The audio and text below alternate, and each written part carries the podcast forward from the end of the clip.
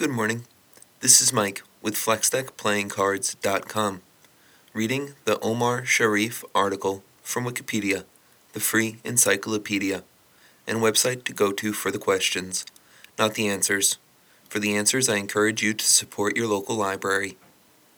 Omar Sharif, born Michel Dimitri Chalhoub, 10th of April 1932 to the 10th July 2015, was an Egyptian actor.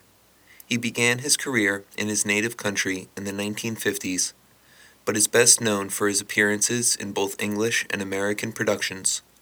His films included Lawrence of Arabia, 1962, Dr. Zhivago, 1965, and Funny Girl, 1968. He was nominated for an Academy Award for Best Supporting Actor for Lawrence of Arabia. He won three Golden Globe Awards and a Caesar Award. Sharif who spoke Arabic, English, French, Spanish, and Italian fluently, was often cast as a foreigner of some sort.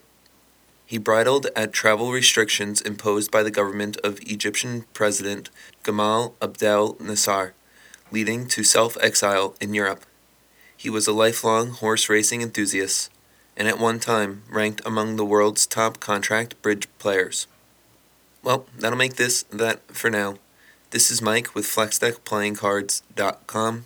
As always, I want to thank you for listening, especially our listener Hem, who suggested this article. The words are not my own, this is just a reading of Wikipedia. Hope you have a great day, and that you are of fixed and unbending principles, the first of which is to be flexible at all times. Thanks again, take care.